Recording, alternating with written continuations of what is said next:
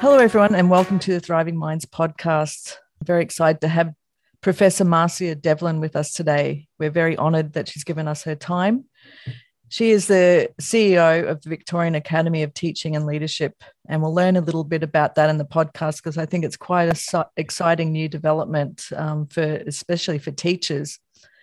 So Marcia Devlin is a, was and is a qualified teacher and a registered psychologist, and she began her education career as a primary teacher before moving into the tertiary sector. She has extensive experience in professional learning for teachers and facilitating improved student learning through excellence in teaching and learning leadership. Her most recent executive roles were as Senior Deputy Vice Chancellor at Victoria University, and then she previously held executive and senior roles at Federation Uni, RMIT, Deakin, and the University of Melbourne. Since 2018, uh, she's been a member of the board of the Victorian Curriculum and Assessment Authority, and she's also a non executive director of the board of Melbourne Polytechnic and a trust member of the Queen Victoria Women's Centre. And lastly, and not least, um, she's also an acclaimed author of a book that you may have heard of on my podcast called Beating the Odds, which I hope we get to speak about also today. So, welcome, Marcia. Thanks very much, Selena, and absolutely lovely to be here. So, would you like to introduce yourself? Um, that was your professional CV introduction, but I'd love people to meet you on a more personal note. Sure. Yeah, that is the very highfalutin and uh, posh sounding CV. So, um, it's funny when you hear those bios read out, which of course you've written yourself. Um, it doesn't really sound like the person you are. So, um, I'm Marcia. I'm uh, married to Pete. We have two young adult children called Finn and Angus. And uh, I think of myself actually as a mother and partner first before anything.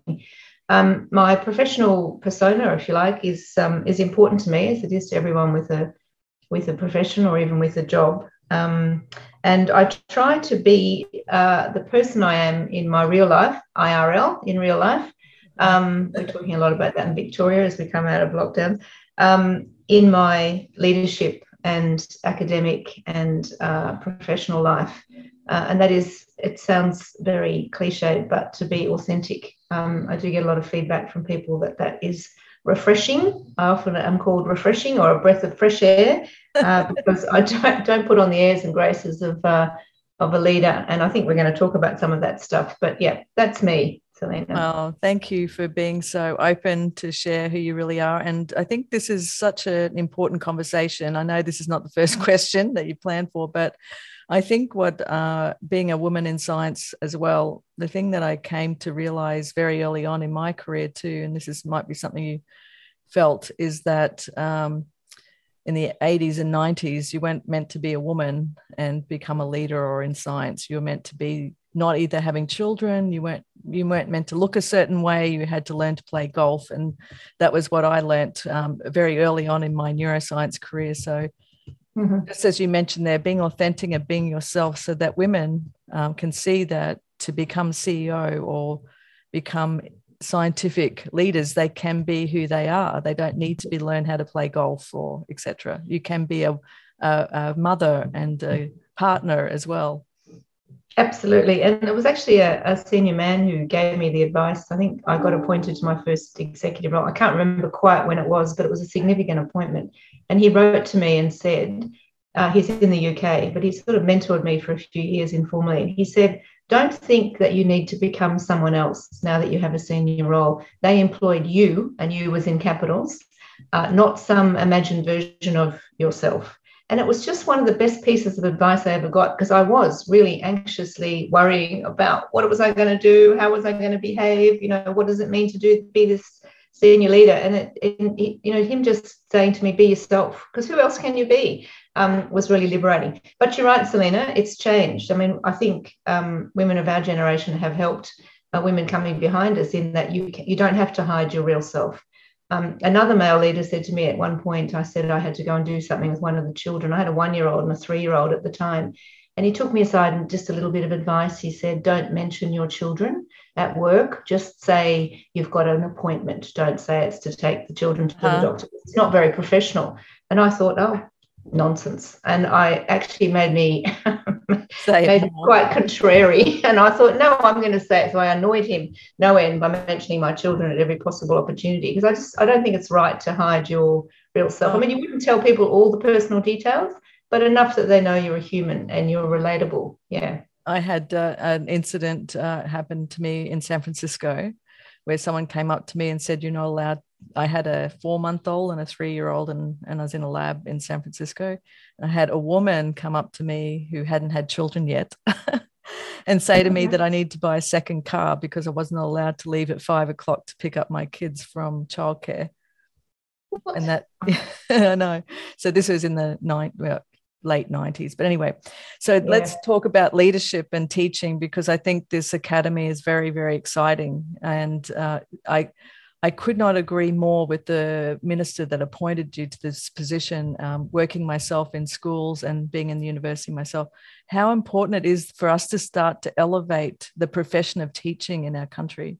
Mm-hmm. Would you like mm-hmm. to speak a little bit about that? Yes, well, look, that's one of the things that really drew me to this position. Um, I've been an academic for 30 years and I have a secret uh, passion for teaching and learning. And when I say it's secret, I have had to moderate my enthusiasm for it in the university environment. As you know, research is king and queen and jack. Um, research is where the prestige is, research is where the status is. Um, research performance is uh, what is used for, as the basis for promotion more often than teaching and learning. Um, and as the, I, I, originally trained as a primary school teacher and had a very short uh, career in, in uh, primary teaching before moving into tertiary for various reasons. Um, I, I, just, I, have always believed, and coming from a family where my father was a teacher, of the profound potential of teaching to transform lives. I'm not saying research doesn't, of course it does. That's where new knowledge is created. Um, but, but that new knowledge needs to be shared and shared with people in ways that are um, accessible and meaningful to help them have a better life. So, elevating the profession of teaching, I think it is so undervalued um, I have done, and I've had to keep it to myself. You know, I, I ended up doing my research in teaching and learning as a way to survive and thrive in the university sector, but actually focus on what I thought was important. So, to have a role where I'm allowed to be open about my passion and enthusiasm for teaching, um, there's ministerial support, government support, uh, a huge budget and you know just enormous um, open enthusiasm for this is just wonderful. I keep pinching myself thinking i can't believe i've landed here. It's wonderful.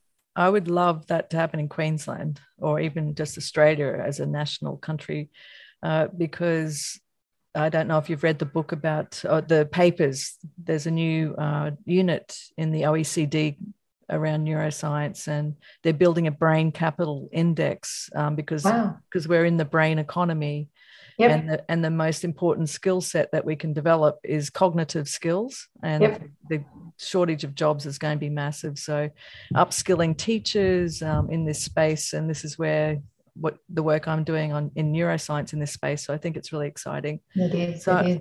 I'm interested to know what sparked your interest in improving opportunities for women in leadership. Uh, to be honest, it was probably frustration, Selena, at um, at realizing that uh, personally, for me, things were obstructed because I was female. I, I, just I was outraged when I when I sort of it began to dawn on me um, that men had an easier route because they were men, and just the unfairness of that. I've always had a very strong, uh, you know, radar, if you like, antenna for what's fair and what's not fair, and just that absolute unfairness of because of your gender, you know, you weren't allowed to do some things and you were expected to behave certain ways. These gendered expectations, which are still current today, just drove me mad. So I just, um, I mean, really, it was therapy for me. I started talking about it. I started writing about it and one thing leads to another. So yeah, but the basis in, in terms of your question, the spark was fury at the injustice. Um, you know, since then I've learned lots about uh, the benefits of having women in leadership in terms of company performance, bottom line, equity. All there's there's lots of research now, lots of stats you can call on. Um, but always, and, and and that's really useful for making arguments for why you should have more women in leadership, uh, because I've found people don't people people in power uh, don't um, aren't so interested in the in, in justice. really tackling it, but they will listen if you say, Did you know if you have more women on your leadership team or women on your board, the organization will perform better? And here's the evidence to support that. And people are very interested in that. So, yeah, it was injustice. It still is. That's what keeps me going. And yeah, me- I mean, racial injustice is even greater, isn't it? Absolutely. Absolutely. Yeah, double whammy. Yeah. I also think that in terms of the new academy you're running, there's there couldn't be a greater need to upskill teaching into the leadership space for our society as well. Absolutely. I think that's yeah. a really big missing gap. Um, what would you say have been the biggest challenges you faced in leadership situations? Uh, I, I, really think meeting gendered expectations. I, have had a lot of feedback about my style. I write about that in my book. Um, and it's, um, you know, I spoke earlier about the need to be authentic and genuine and be yourself. I am who I am. I'm quite direct. Um, I can be quite blunt. I don't often realize I'm doing that. I've got much better and more aware over the years, but I just state the obvious. And that's not what women are supposed to do. We're supposed to be quiet and well behaved. And you can hear my voice being um, moderated now because that's the way we're supposed to speak and be gentle and be nurturing. And I just think that's a load of codswallop because why can't I just be whoever I am. Um, it's exhausting to, you know, moderate yourself and behave the way you're supposed to, a bit like Mother Superior, and very understanding and nurturing, even when people are behaving badly and you're being you're being taken advantage of, or worse, the people in your care are being taken advantage of um, and expected to behave in gendered ways that hold them back. So uh, that that continues to be uh, the challenge. You know, and I've joined the public service now and the school sector, and uh, I've already got a small tribe of women who uh, obviously looked me up when my appointment was announced, and a couple have got my book, and we've started a little tribe internally. Uh, you know, one of them mentioned to me in my second or third week, had I noticed yet that the men interrupt the women in meetings and have much longer turns when they speak? well, I don't want to comment on that yet. I'll, I'll observe for a little bit longer. Uh, but obviously, whatever the profession, whatever the context, you know, women are dealing with the same challenges. So yeah, for me, that's been them, um, you know, balancing the gendered expectations with being a strong leader and making decisions, being decisive, um, and calling things out when you need to, which is an important part of leadership. So balancing that is very difficult for women, I think, even today. Yeah, I mean, I think we've come a long way in the last 20 years, thank goodness. Um, in the research space, at least, uh, uh, actually, the vice chancellor at QUT had some significant role in putting together this thing called rope, which is relative to opportunity.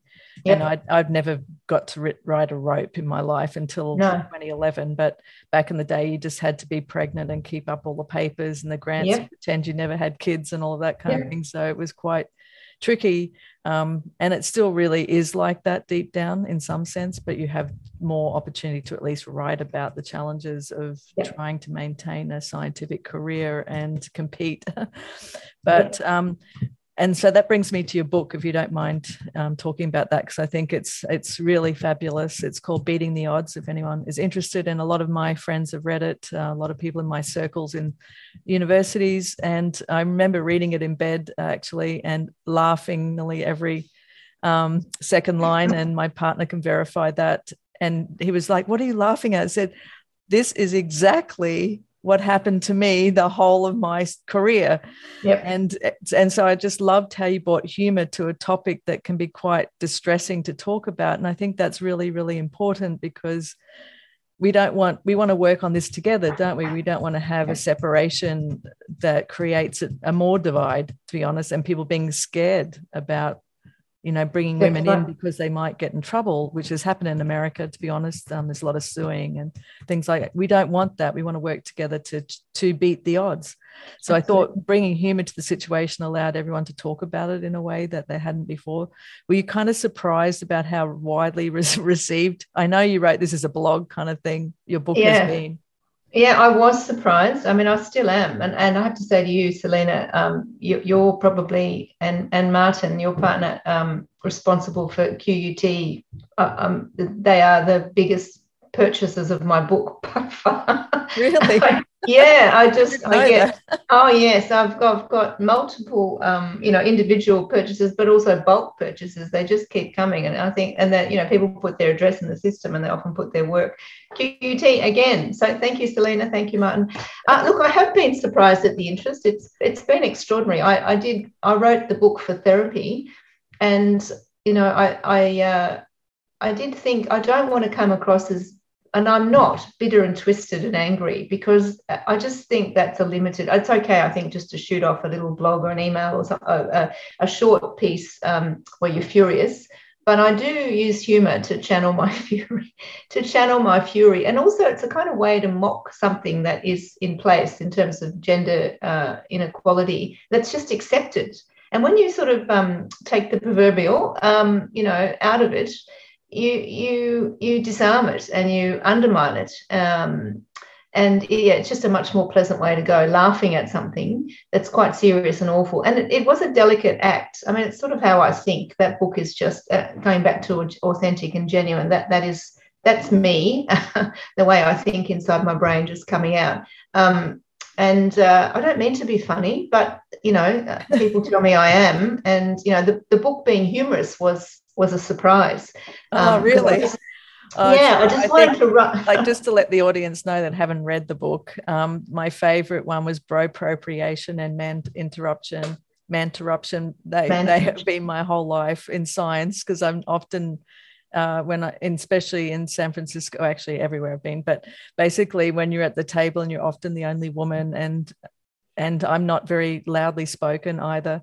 Mm-hmm. Um, and I'm quite sensitive. So people would like I had one of my because I can say this now because it's in a different place, but I had a person that was a lawyer who was my kind of I had two bosses and he was one of them, and he was so good at speaking mm-hmm. that he was able to take anyone's ideas and he could speak about the subject for at least 10 minutes and no one no one would ever interrupt him because I think people mm. don't want to be rude mm. and he mm. would he would eloquently just take every single one of the ideas in a meeting and then everyone thought it was his idea at the end yeah, yeah. so brilliant yeah so you could get furious about that and, and think about stabbing people or you could just laugh at it and think yeah especially you know selena one of the things about the book has been I didn't know it was happening. The things that I talk yes. about in the book that happened to me and are happening to me, I didn't realize how widespread it was. I mean, I don't know whether that's quite conceited or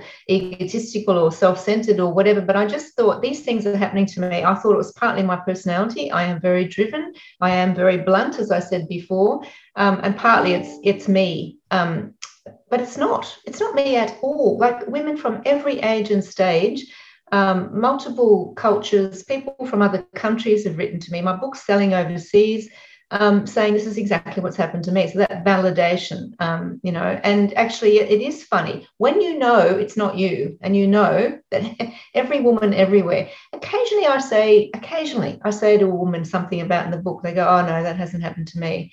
And I think, really? Or has have you not noticed? But it's, you know, maybe it hasn't.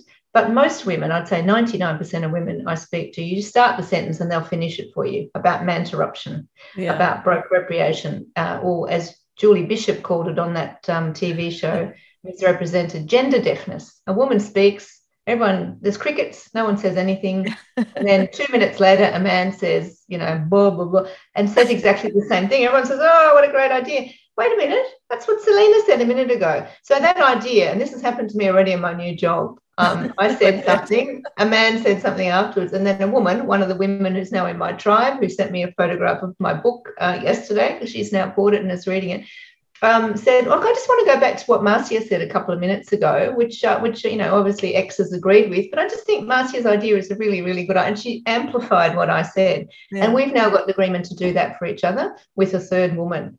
you know so the, the interest in the book is um, it's it's wonderful and and mainly it's wonderful you don't make any money out of uh, books by the way so it's not why i'm sort of spruiking it is because it it gives people gives women validation about what's happened to them and shows them it's not their fault and and connects them to a global community of women who are experiencing the same thing it's also really good for men a lot of men have read it and gone i had no idea this was your experience and you know mind blown um, I will now do something to help.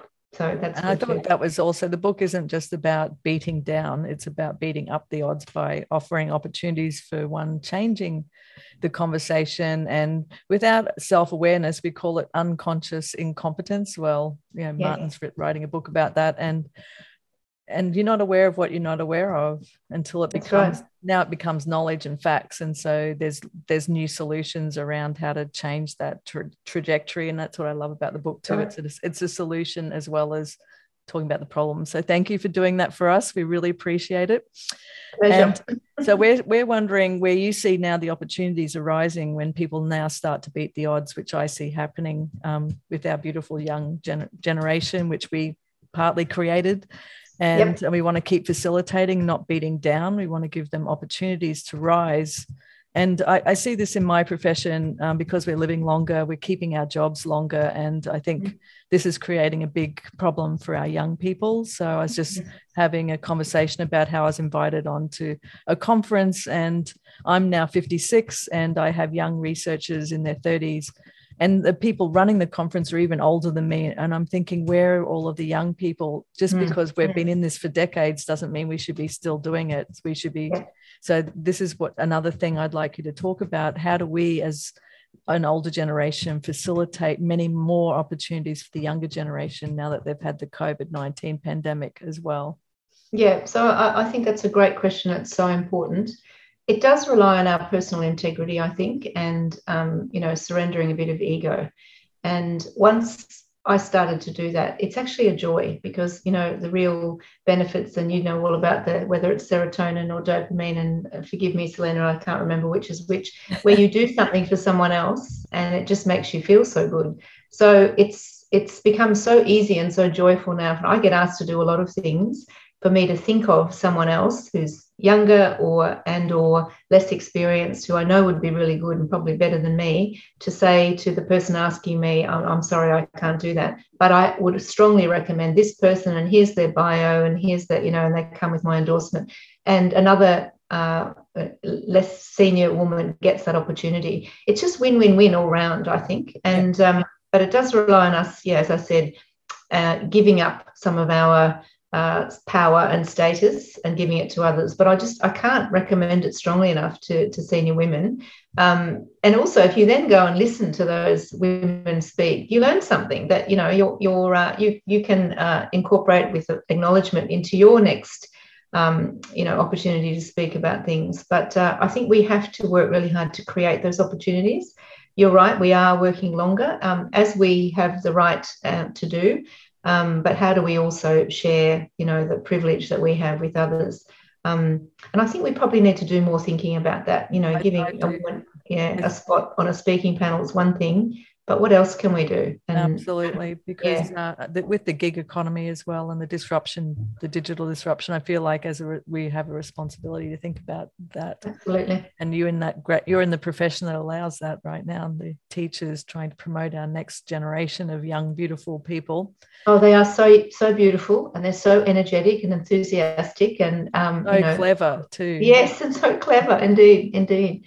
So um, now, what can you can you uh, chat a little bit about what you see as potential challenges facing women and men coming together around these issues to beat the odds together? Well, just as I said, I think about um, you know older or more experienced women stepping aside, giving up some of the power and status to other women. I think that's also the case for men and women coming together. Um, you know, power sharing and its power in all its different forms is challenging and difficult, as I've just acknowledged. And, and men have to make a decision to do that and then enact that decision. I think they'll find that, like we do as experienced older women, that there's joy in doing so, facilitating the success of others. Um, but it is, it is, um, it's not an easy thing to do, and it's not a simple thing to do. I think, I mean, it sounds like a cliche, but dialogue is so important between men and women. There are so many good men uh, in our lives and around us. Uh, as I said before, just taking my book as one small example, we're just horrified. Um, my father in law, who's in his 80s and lives in the UK, and a very nice, very intelligent man, but of that generation, uh, read my book. And his comment was, I had no idea that some people felt the way you do. And he, I think he's still reeling in shock from, you know, I've, I've, he's been my father in law for 30 something years he didn't know that that's the way I thought. That was my experience of the world, and that's the way I thought about it. You know, um, but he's now thinking about it and thinking about it, no doubt, in relation to his daughter and his granddaughters, mm-hmm. and uh, you know, there, there, may even be great granddaughters. Um, you know, if he survives a little bit longer, um, there's no reason to suggest he won't. So, you know, that that men and women coming together in in personal lives and in professional lives requires um, honest dialogue but gentle. I, I, think that going back to what I said about I didn't want to write a book where I was an angry, twisted, bitter feminist,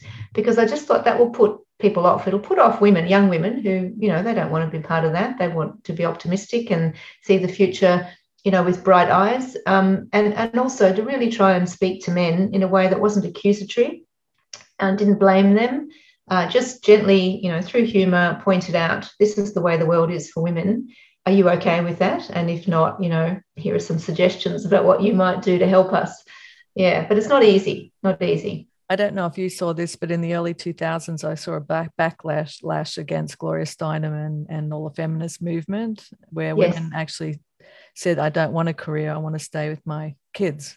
And so there was yes. a period of time where people even gave up a career because they didn't, yes. they saw it because what we were doing was two jobs and we made life look really difficult so they're like, oh, I'm not doing that. yeah, yeah. And also, I noticed um, younger women, you know, getting married and taking their husband's name. And uh, I just thought that was really curious because when I got married, it was very much the thing that you didn't do that. Um, we went as far, uh, Pete and I, of, of uh, one child has my surname and one child has his surname. Yeah. And, you know, people hear that still even today and go, oh my God, you know, mind blown. That's just, you know, how, how did you cope? Well, no one cared. The only problem time was ever a problem was swimming lessons. For some reason, they couldn't cope with two kids at different ages with different names. They didn't believe they were in the same family. Even when Pete and I fronted up together and said, "We're married. I'm the mother. He's the father of both children. Could they please have swimming lessons at the same time, but in different levels?"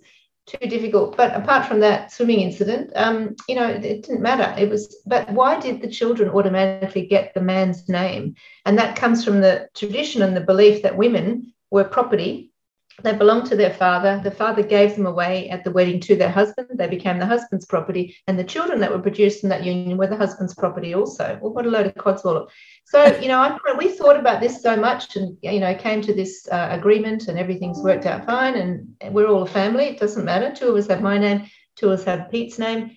But um, then I noticed that younger women were, uh, and, and I don't know whether that was part of the backlash as well, Selena and you ask them about it. And these are women who are professional women, you know, academics, uh, professional staff in universities. That, that you know has been the people I've been around the last few years, and they did, hadn't thought about it, or they just thought it would be lovely to have the same name, you know. And I'd say to them, why don't you get him to change his name to yours? Oh no, no, we couldn't do that. Why not? Do you know where this tradition comes from? It comes from women being property, but it's so long ago, it has sort of been forgotten. And there's this new romantic notion about marriage. Anyway, it's very interesting. I mean, women. What, uh, what is Pete's last name, by the way? Well, it's terrible. It's topping, like ice cream. well, well, we couldn't have you go down that far in the alphabet. Marcia. That's right. Well, that's the other thing. Yeah. You know, Finn and I are Devlins and we say we always come first. And Angus is always complaining he's the topping and he's right near the end. Yeah. So there's but also a stupid name. Who'd want to be called topping? I made an upgrade to the alphabet. That's why I changed mine.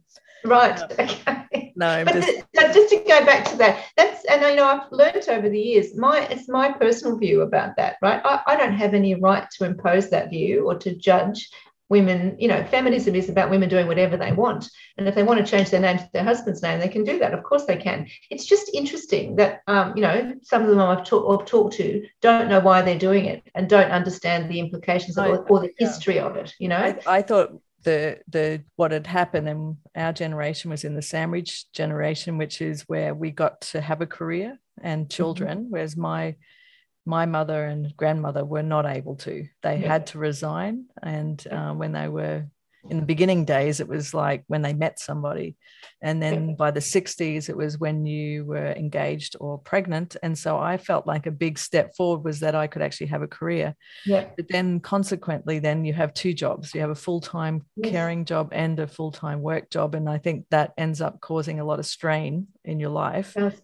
But then that's the only way you can compete in science, to be really honest. yep. But at the same time, the women be are watching you going, Yeah. I'm not doing that. No, No. way. yeah, that's right. But it's then you like know, that- now we have to change that. So yes, but that begs the question to me: Why are you doing all the caring and all the housework? well, Why? because because that was what I did. I know, I know, but you know, Um, it's like, yeah, but some people do and some people don't, you know, Mm. because for lots of reasons. And we can Mm. go down that pathway. What my friend in America, who's a, a successful professor at UC Berkeley, said to me one day, and I laughed at her, to be honest, when she was watching me run around to soccer, baseball, softball, in Yep. between sending an NIH grant off. Um. She said to me, Selena, nothing's going to change until the men are doing housework. Yep. And I was like, and you write this in your book, and I'm like, I need to send your book to Susie. you do. Although Susie doesn't need my book because she's already realised. oh well she did she didn't she she's not she does she does zero of the caretaking Right. and her Right. husband does it all does it all. Yeah. and but so he's like you know run he's wrung out too It's run off it. Maybe you send the book to him. i know it's just about fairness. I mean, they're actually coming here on study leave at in, Oh, probably at uni they're from uni of melbourne actually she Yep. is anyway i'd love you to meet her she's really quite amazing I'd But love anyway, to. Anyway, she'd said that to me in around 2008. So I thought it was really interesting to read it in your book. So we, I know you've got to um, leave and you're giving me a lot of your time. So we might end, uh, head towards the end by asking you what's your life purpose and where, where you're hoping to take not just your new role and, and career, but your overall life. Yeah, big question. Um, I mean, I thought about this because you very kindly sent me this question beforehand to think about. Um, you know, I think it changes, and I wrote a little bit about this in the book about your primary professional purpose. But I think my life purpose is in and around facilitating success for others, and it it just it works on so many levels. So I I I do that and I feel really good. So it feels, I mean, I, I used to be a Catholic and we are very well versed in guilt about everything. So I feel good when I help somebody and then I feel guilty about feeling good because it shouldn't be about me, it should be about them. But actually, as I try and get over that as I get older, it's about helping other people, which is good for them. Um, it's good for you because it makes you feel good and it makes the world a better place it's also in line with gender expectations. We're supposed to help people. So it kind of all marries up and it's okay. yeah. Um, yeah, but I, I do think, uh, you know, um, you know, as you get older, more and more people you love start to die, and you do think, "What? Why am I here? What am I doing?" My father died a few years ago, and he was a teacher, Oh, and uh, it was, um, you know, it often happens after people die. You know 300 people came to his funeral and the outpouring of love and appreciation. He taught english in high schools and he also taught irish language in his spare time. And he's considered a, a scholar in the irish language in australia. And you know there's now scholarships in his name and uh, all sorts of things being carried on. He wrote plays that were performed in english and irish um, he used a lot of humor it's probably where i get the humor gene from um, to disarm people and help them relax. And uh, he used to pretend he didn't know how to do things and didn't understand things because he taught uh, students uh, sometimes uh, English was their second language, and then they would help him understand something in English. That sort of little trick you use Yeah. where you you know get the person to teach you, and then they feel good because they've helped the teacher and so forth. Um, and so, you know, reflecting on my father's legacy, he he left the place uh, better than he found it in that he educated so many people and he, and he taught English literature. He taught it to teenagers, you know, Shakespeare and things. And so many people in my life have literally stopped me in the street to tell me about the impact that my father had on their lives. So my life purpose is in and around trying to emulate that, right? Trying to emulate that in terms of I've focused a lot on women in leadership. I've worked in education for a long time. I'm still there. I have this opportunity with this new job to um, help people see the true value of teaching and teachers, which, you know, they're just so undervalued. And, um, you know, if I can make a little difference to that, you know, through my leadership, what a wonderful um, legacy and what a wonderful purpose and you know to leave things a little bit better in that regard than they were yeah i agree with you i hope i really wish you all the success in doing that because our country is going to really need it yeah. especially in the brain economy that we're now really well Absolutely. and truly in Absolutely. so i'm really grateful to victoria for leading the way in that way so hopefully with the competition existing now in the states in our oh yes now well, we're a few other states are already looking to see what we're doing. So um, that's that's very good. Um, we look forward to seeing you again. Um, and thank you for all the great work you're doing. Thank you for beating the odds, and thank you for helping us do the same. Selena, thank you for having this podcast, and thank you for inviting me on. And Thank you for all the work you do, because uh, I think this is a bit of a mutual appreciation society, but that's all right. Um, you know, it's not easy. You spend a lot of your time uh, finding guests and preparing them and doing this work and then disseminating it. And I think it's really helpful to so many people. So thank you for your contribution too. Yeah. So, um, do you want to let them know where they can, how they can get your book? By the way, I think that'd be helpful. Oh yeah. So women listening to my podcast. Sure. Um, it's it's my website's the easiest, and um, it's Marcia Devlin, all one word, M A R C I A D E V L I N dot com dot au slash shop um, or just go to the website and you'll find it there.